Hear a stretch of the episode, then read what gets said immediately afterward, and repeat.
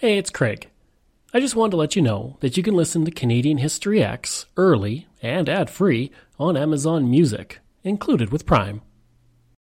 When you need mealtime inspiration, it's worth shopping Kroger, where you'll find over 30,000 mouthwatering choices that excite your inner foodie. And no matter what tasty choice you make, you'll enjoy our everyday low prices, plus extra ways to save, like digital coupons worth over $600 each week. You can also save up to $1 off per gallon at the pump with fuel points. More savings and more inspiring flavors make shopping Kroger worth it every time. Kroger, fresh for everyone. Fuel restrictions apply.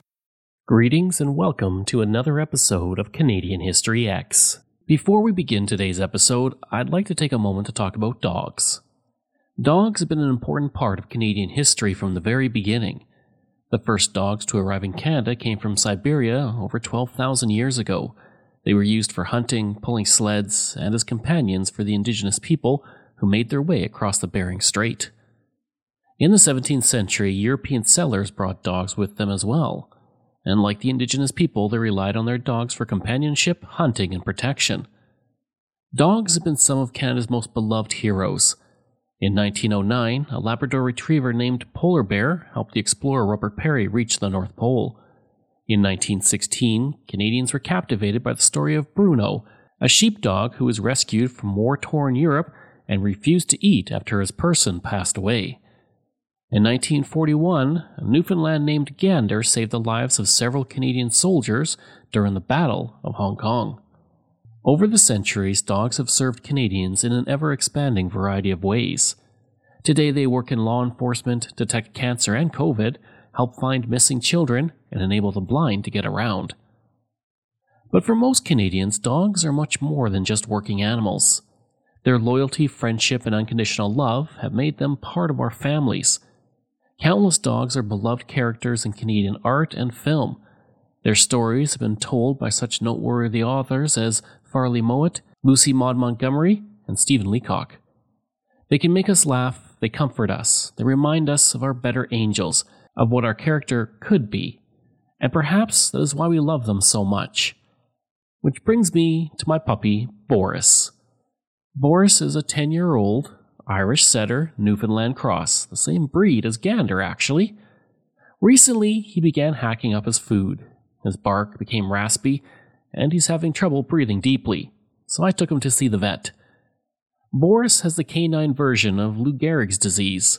His spinal cord will slowly degenerate, and over the next 1 to 3 years, he'll progressively lose control of the muscles he uses to play, bark, eat, and breathe. There is no cure, and the cause remains unknown. But there is a way to slow it down. With the laryngeal paralysis, Boris needs surgery. Without it, his constricted larynx will get worse faster, and he may pass away in only a few months. The problem is the surgery costs $5,000, which is well beyond what I can afford. So I'm asking for your help. I've set up a GoFundMe to pay for the vet. If you'd like to contribute, just click the link for Boris fundraiser in my show notes. And if you've donated already, thank you. If you've shared, thank you as well. Thank you for helping us get a few more precious years together, because it means the world to us both. And I want to say a very special thank you to Andrew. What I just read was written by him. He's a fantastic copywriter, and he was able to do this for me so that I could get the word out on my dog. So if you want to visit his website, go to sublimelime.ca, and that's 2 limes. That's sublimelime.ca. Today we're looking at a very large explosion. Not the Halifax explosion, I covered that back in December. This one is a planned explosion. In fact, it was one of the largest planned explosions that wasn't nuclear in history to that point. I'm talking about Ripple Rock. First, a bit of background on Ripple Rock itself. This underwater mountain sits at the Seymour Narrows along the Discovery Passage in British Columbia. Close to Campbell River, it presented a significant hazard to boats coming through the area. George Vancouver wrote in his diary in 1792 that it was one of the vilest stretches of water in the entire world. The indigenous of the area had a legend that the highest peak of Ripple Rock rose close to the surface centuries ago. Young Indigenous would show off by standing on the rock at low tide as the water was up to their waists. The Indigenous said that the rock vibrated so much under their feet that their cheeks shook. Named by Captain Richards because of the standing waves that its summits made as the tidal current moved through the strait, it would continue to prey on ships well into the 20th century. The changing tide would change the elevation between the top of the rock and the water from 10 to 20 feet, creating a bottleneck for ships. Mariners would call it the worst hazard to navigation on the west coast of North America. Maclean's would write of the rock, quote, "Ripple Rock sets up whirlpools, eddies, vertical currents, cross currents, combers, rapids, and almost every form of turbulence known to nautical science." End quote. Twice per day, for 20 to 40 minutes, a slack tide would occur in the Ripple Rock area. The high water slack and the low water slack was the moment of pause between the flood into the ebb tide and vice versa. It was during this time that the Narrows were calm, and ships had to sail the narrow passage during the slack time, as it was the only time navigation was possible around Ripple Rock. One man would say in 1921, quote, "They stand still for hours, struggling against the current and making no progress whatsoever. Even at half tide, it is no uncommon thing for a vessel to take an hour and a half to cover 3 miles of the Narrows, while if the tide is with her, she does it in 6 or 7 minutes." End quote. During this time, things would get busy. Jack Scott, a Vancouver Sun columnist, would say, quote, "Seymour Narrows became as busy as Granville Street." End quote. The first large ship to ever hit the rock was the USS Saranac, which crashed into it in 1875 on its way to Alaska. It's said, though, that a Russian man-of-war crashed into the rock back when Russia owned Alaska. Records themselves were not kept until 1875. In 1884, the third and last warship hit the rock. This was a Royal Navy vessel, Satellite, but thankfully the crew was able to escape safely. Midshipman B.M. Chambers wrote of the wreck he was in, quote, "I recall Satellite steaming up to a speed of 13 knots and getting caught in the swirling torrent of Seymour Narrows like a chip in a gutter. We were swept into the very center of the pass. I saw the upright waves above Ripple Rock seemingly rushing towards us. I felt the ship heel over as her keel caught the top of the rock. For a moment we hung, then we were free with the loss of 40 feet of our false bottom. With that memory in mind, I shall never believe that engineers can attack the rock successfully from the surface of the water." End quote. The later Chambers, now an admiral, wrote to the Vancouver Province about the wreck in 1946, helped spur on public support for destroying the rock. I want to talk about the local history atlas. This was created by one of my listeners, Ben Woodward, and it's fantastic. It's this wonderful website where you can see a Google Maps image of Canada, and you can visit all of the places in Canada, and within these places are my local history podcast episodes that you can listen to. And one of the great things about it is you can add to it. You can put your own pictures in, you can put your own information. It's creating this wonderful historical mosaic of Canada. And it's a wonderful website. I have the link in my show notes, but if you also want to visit yourself, it's atlas.digitalhistory.ca. And we can create this wonderful mosaic of Canada's history. All of us, you can learn about Canada's history. If you're going on a road trip, you can use this wonderful site to see where you're going and the amazing things that you can see. So be sure to check it out. From 1875 until 1958, 20 large ships and 100 small ships were sunk or badly damaged on the rock. It is known that at least 110 people drowned in the accidents caused by the rock. One such ship was the USS Wachusett, which passed through the Narrows during a strong ebb and became caught in an extremely large whirlpool.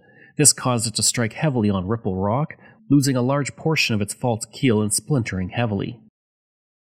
In 1919, the CPR steamship Ina hit the rock and sprang a leak, resulting in a distress signal being sent out. Two other ships came in to find the ship was taking on water, but thankfully did not sink. In 1927, the Princess Beatrice hit the rock, losing its rudder and having to limp into port. The captain was praised, with the Victoria Times Colonist stating, quote, "He kept the big ship with its hundreds of passengers safely in the roaring channel until the steamship Cardina, which was nearby, placed a line aboard and towed the rudderless vessel into safety." End quote. As soon as the first ship hit the rock in the 1800s, it was decided the rock had to go, and an explosion of monumental proportions was needed. One plan had a bridge being built to connect Vancouver Island with Blue Inlet, using the rock as a support, but that wasn't favored by many people. In 1929, the Canadian Merchant Service Guild, which represented 1,000 Canadian masters and mates, were urging for the removal of Ripple Rock, calling it a menace to all navigation. In 1931, the Canadian Marine Commission recommended removing the rock completely, but it would be over a decade until the government actually gave permission to do so. The fact that it was not until the Second World War that actual attempts were made to deal with the rock came about because of an argument between Vancouver and Victoria. Those in Victoria fought to preserve the rock so that it could be used as a bridge, while those in Vancouver wanted it destroyed. This would go up to the political level, with each side taking the side of their constituents. It took the United States getting involved and voicing its concern over the safety of its ammunition ships bound for Alaska and the request that the rock be destroyed. Regarding the proposal for a bridge, this was widely criticized by boat owners in the area who worried it would impact shipping. Captain C.D. Nerotsis, manager of the BC Coast Steamship Service, stated, quote, "I would like to state that the original move to have Ripple Rock removed was started by the mariners and not by the railroads." End quote. He was against the bridge as he felt it would impact the growth of passenger boat traffic through the area. It was estimated that the building of the bridge would cost $12 million, or $226 million today. The removal of Ripple Rock was opposed by many residents of Vancouver Island because, again, they felt it was their only chance to have a railroad connection with the rest of the country. Eventually, as new residents moved into the island and into Vancouver, the desire for a bridge faded. The first attempt to destroy the rock with explosives was in 1943. Floating drilling barges were tasked with drilling into the rock to blast it to pieces. This approach was abandoned quickly as cables tended to break every 48 hours. Around this same time, one ship to hit the rock was the William J. Stewart, the Department of Transport's hydrographic survey ship that had a laboratory on it worth $1 million. Ironically, it was checking the charted contours of Ripple Rock when it struck the rock. The Vancouver Province stated, quote, "It was as delicious a bit of irony as the ironical sea was ever engineered. No ship in all the world knew the position of Ripple Rock better than the William J. Stewart, or how to avoid its fangs. Yet through no error of seamanship, she was the ship that suffered." End quote. In 1945, another attempt was made using two large overhead steel lines that were 3,600 feet long and weighed 11 tons each. These were strung across the Narrows, and shipping was halted for several hours. Contractors had to drill holes into the rocks for the explosives, but this was abandoned when only 93 of the 1,500 controlled explosives were successful. After nearly $1 million was spent in the attempts of the 1940s to deal with the rock, Alphonse Fournier, the Minister of Public Works, said in the House of Commons, quote, "I am disgusted with Ripple Rock. Let somebody else deal with it for a change." End quote.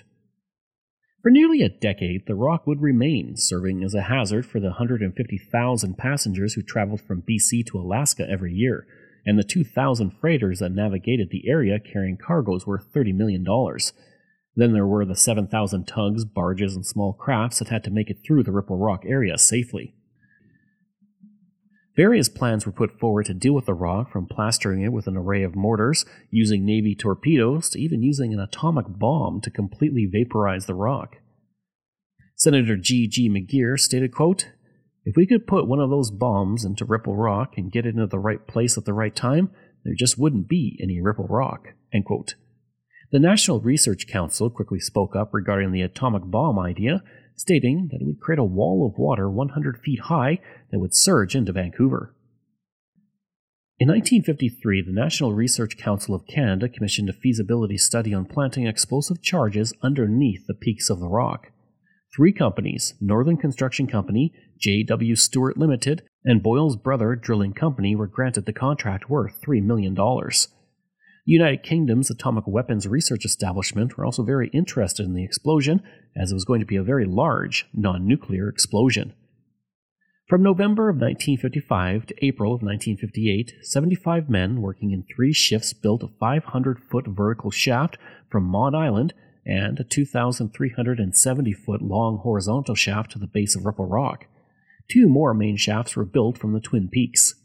The Victoria Times Colonist reported, quote, "They have driven tunnels underwater to points directly below each of the two pinnacles of the sullen menace that squats on the surface of Seymour Narrows, threatening every vessel using the narrow, dangerous, tide-torn waters." End quote. A total of 1,270 metric tons of Nitromex-2H explosives were used. This was 10 times what would have been used for an explosion above water. And there were worries by some that it would destroy Campbell River nearby, while some worried that a tsunami would hit Japan or that millions of fish would die. A few people even theorized that it would result in the big one, an earthquake many in British Columbia have been expecting for years. In the blast area, 200 people had to be evacuated to ensure they would not be injured. They were told they could return to the area after the explosion had taken place. In nearby Campbell River, every hotel and available room was booked because of the influx of people coming into the area. Also in the community, the power and gas lines were shut off and residents stacked dishes on the floor and took pictures off the wall.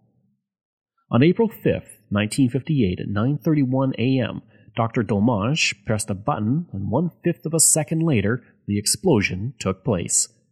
A total of 635,000 metric tons of rock and water were displaced by the explosion. Rocks and debris were thrown 1,000 feet into the air. The blast was large enough that it cleared 45 feet of vertical rock, providing ships with plenty of room to go over. And while it was a very large explosion, there was almost no noise as the water muffled the majority of it. In nearby Campbell River, people in the houses felt the ground shake beneath them, but no damage was reported. Then rain began to fall over the community, which some blamed on the blast. At the University of Alberta's physics department in Edmonton, 3 minutes after the blast, they recorded the first wave, which had reflected off the Earth's crust. Further shocks were recorded at regular intervals for the next 2 minutes. The shock wave from the explosion raised the level of the Earth in Edmonton by 1/100,000th of an inch. The waves were recorded from a pickup truck using a coil of wire and a suspended magnet placed on the frozen ground to avoid shockwaves caused by cars driving along the road. As for the destructive aspects in the area, there was a brief 25-foot tsunami and a few fish died, but that was it. The only damage that was reported was to a wall clock and a mining site at Quadder Island. The Victoria Times Colonist reported, quote, "Like a veteran performer determined to give his best in his farewell appearance, Old Man Ripple Rock staged a death scene today that was truly memorable. Out of a fatal, cataclysmic blow came incredible beauty. Hardened newsmen gasped audibly as gray-black design hung for a few seconds in the sky, as though posing for funeral pictures." End quote.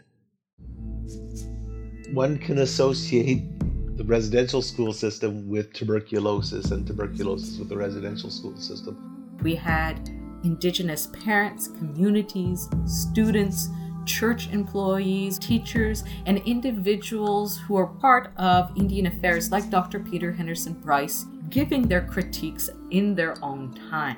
People hid when the tuberculosis screening came to their communities because they knew that the result of getting screened was that they could be taken away. I believe a lot of people were used government officials who just thought they were doing the right thing. They were doing what they were told. First Nations, Métis, and Inuit peoples are already told our story. It's now time to tell the other side of the story. We need to take a serious look at the parts of the system from the past that we may be replicating today. I'm Maya Foster Sanchez, and this is the story of a national crime. Coming this fall. Follow us on Apple Podcasts, Spotify, or wherever you get your podcasts. The RCMP were on hand for the explosion to ensure no one would be nowhere near within 3 miles of the explosion. TV crews and engineers were housed in a bunker 7,000 feet away from the blast.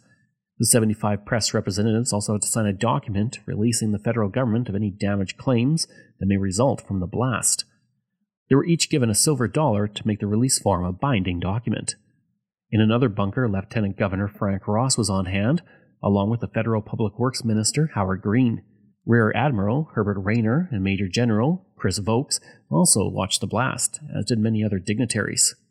There are exactly 3 minutes to go now. This is a rather interesting picture, perhaps, for the people. This funny-looking place we're in is our bunker. As you can see, it's pretty well constructed. And as you can also see, it's just about as full of people as it can possibly be. Down at the far end, the CBC radio commentators, film cameramen by the score, then our colleague from the French network, Bill and I, and just over here, the two cameras. Of course, you can't see the camera that's taking the pictures, but there's the other one, and out on its snout, that great long snorkel that sticks out there is a 25-inch lens, and that'll pretty well put Ripple Rock right smack in the middle of your living room when it goes up or out or sideways or whatever it's going to do in 2 minutes and 15 seconds right now. How about the countdown, Ted? Well, the countdown, Bill, will be your baby, and you will start that with 1 minute to go until blast time. And then Bill will count down, starting at 30 seconds. He'll give you down 30, 25, and count it down, stopping when there are 5 seconds remaining until the time from the blast. Then we will open our mouths, which is the approved thing to do. We have been told we're not plugging our ears because even those in the firing bunker only 2,500 feet from the scene of action have decided they don't have to plug their ears, but we have our helmets on. We will have our mouths open, our eyes wide open, and we'll just stand here and watch like you're going to do. That placid-looking water at this moment is about to erupt. Actually, at this moment, the tide is flowing, ebbing, I should say. It's ebbing north at approximately 10 knots, and it is 2 feet above mean low water. Countdown will start with Bill in just about 10 seconds, and from 1 minute until minus 5 seconds, Bill will give you the countdown to blast time. 1 minute to blast time. And I want to tell you that 5 seconds before the blast, you will probably see some rockets go into the air, towering up 13,000 feet for the scientists to make their measurements of the actual blast. 45 seconds to go. I don't know about you, Ted, but I'm really tensed right now. There is exactly 35 seconds to go.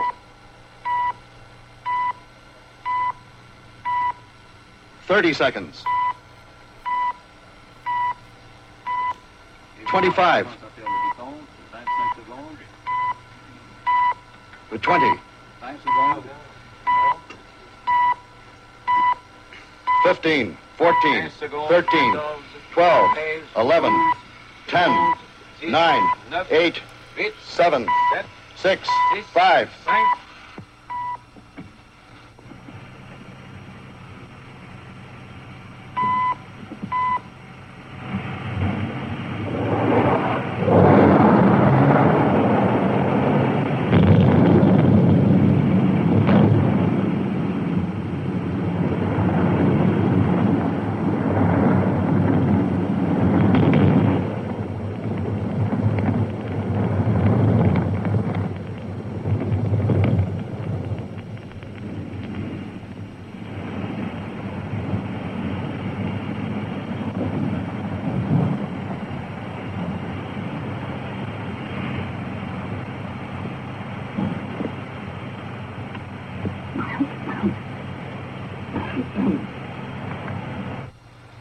And that was the end of Ripple Rock. The explosion is now a National Historic Event, and it was seen live on CBC television coast to coast. It was one of the first live coast to coast television broadcasts in Canadian history. The Victoria Times Colonist reported, quote, TV viewers were unanimous in calling the CBC coverage one of the greatest jobs of on-the-spot camera work ever seen. The big 25-inch telescopic lens brought the blast into thousands of living rooms. End quote. One entrepreneur began to sell tiny chunks of the rock in a brief flurry of tourist interest in the area. One man nearby who saw the blast was R.D. Merrill. He had first moved to the area in 1885, and that was when he saw Ripple Rock for the first time. He was 89 years old when the blast occurred, destroying the rock he had seen for so much of his life. Captain Henry Hall, the Squamish Queen, would have the honor of going through the Narrows with the first ship since the explosion. He said, quote, I made the water out to be 56 feet under me, but I don't know how accurate the sounder was, because even then, 3 hours after the blast, the water was still full of big air bubbles that could upset the instruments. End quote. Today, with the rock removed, As many as 20 large cruise ships a day sail past Campbell River over the rock during the peak of cruise season, along with many, many other ships. I hope you enjoyed that episode and my look at the Ripple Rock explosion. If you did, please leave a rating and review. Next week, we're looking at Darcy McGee. If you like, you can email me at craig@canadaehx.com. You can find me on Twitter. My handle is Craig Baird, CraigBaird, and I'm on Instagram at Bairdo37. As well, again, if you want to support the podcast, you can for as little as $3 a month. Just go to patreon.com/CanadaEHX. And you can donate to the podcast by going to CanadaEHX.com and clicking Donate. And I also want to thank all of my wonderful patrons. And I apologize if I get any names incorrect. Martin Straish, Sarah White, Tom McMillan, Mike Sullivan, Wendy Mills, Keelan Prignitz, Michael Matthews, Joanna Parker, Jeff Dahl, Vobs, Robert Page, Richard T., Colin Johnson, Jeff Hershey, Kyle Murray, Steve Pakin, Matthew Gartho, Lionel Romaine, Dr. Bob Turner, Randy Hayden, Doug Campbell, Reg W., Deborah Carlson, Francis Helbling, Nixon Ree, Shannon Marshall, Clinton Martinez, Dimitri Chauve, Aaron O'Hara Myers, Robert Dunseith, Todd Casey, Catherine Roy, Luke S., JP Bear, Jason Hall, Phil Maynard, and Iris Gray. Information from Canadian Encyclopedia, CBC, Maclean's, Wikipedia, Victoria Times Colonist, the Nanaimo Daily News, Kingston League Standard, and the Edmonton Journal. Thanks, and we'll see you again next time.